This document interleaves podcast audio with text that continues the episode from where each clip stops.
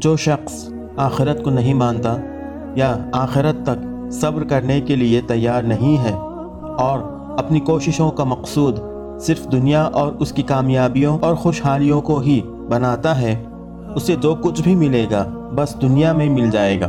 آخرت میں وہ کچھ نہیں پا سکتا۔ اور بات صرف یہیں تک نہ رہے گی کہ اسے کوئی خوشحالی آخرت میں نصیب نہ ہوگی، بلکہ مزید برآں دنیا پرستی اور آخرت کی جواب دہی و ذمہ داری سے بے پرواہی اس کے طرز عمل کو بنیادی طور پر ایسا غلط کر کے رکھ دے گی کہ آخرت میں وہ الٹا جہنم کا مستحق ہوگا۔ الحمدللہ رب العالمین والصلاة والسلام على نبینا محمد، خاتم الانبیاء و سید المرسلین وعلى آلہ وصحبہ اجمعین، اما بعد۔ رب اشرح لی صدری ویسر لی امری وحلل اقدتا من لسانی یفقہ قولی۔ السلام علیکم ورحمۃ اللہ وبرکاتہ۔ میں محمد عامر، سورہ بنی اسرائیل کی تفسیر کی سیریز لے کر حاضر ہو چکا ہوں۔ آج انشاءاللہ تعالی آیت نمبر سولہ تا انائیس کی تفسیر ہم پڑھیں گے۔ آئیے تفسیر کی شروعات کرتے ہیں تلاوت قرآن سے۔ اعوذ باللہ من الشیطان الرجیم۔ بسم اللہ الرحمن الرحیم۔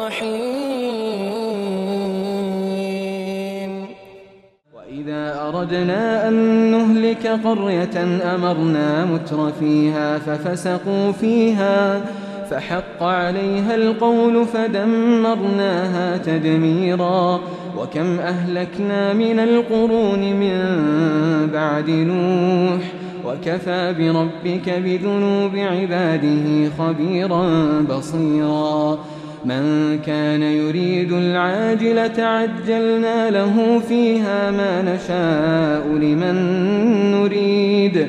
ثم جعلنا له جهنم يصلاها مذموما مدحورا. ومن أراد الآخرة وسعى لها سعيها وهو مؤمن فأولئك كان سعيهم مشكورا.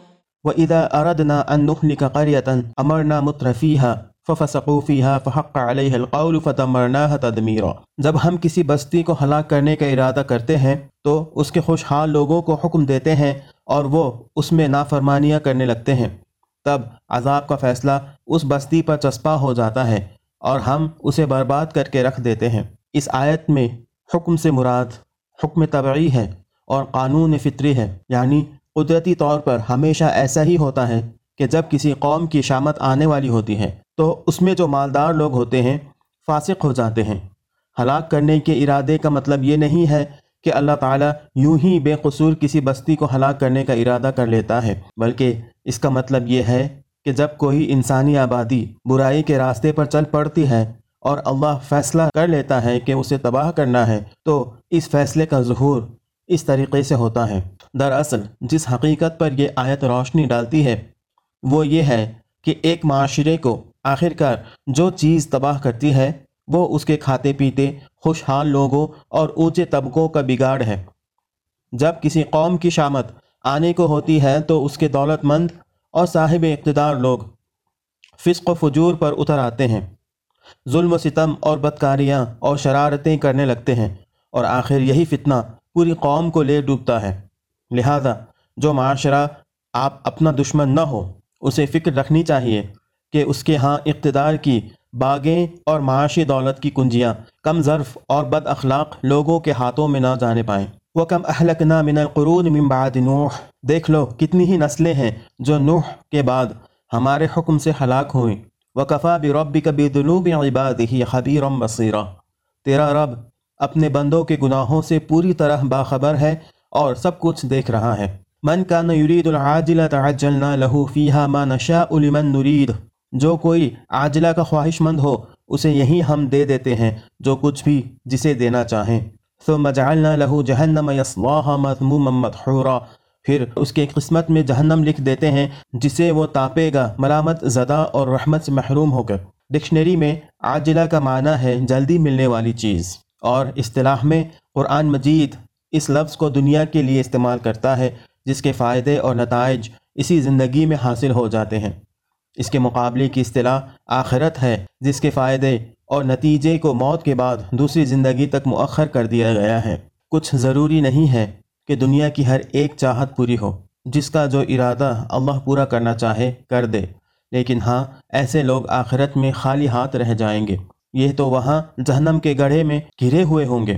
نہایت برے حال میں ذلت و خاری میں ہوں گے، کیونکہ یہاں انہوں نے ختم ہونے والے کو ہمیشہ رہنے والے پر، دنیا کو آخرت پر ترجیح دی تھی، اس لیے وہاں رحمت الہی سے دور ہوں گے۔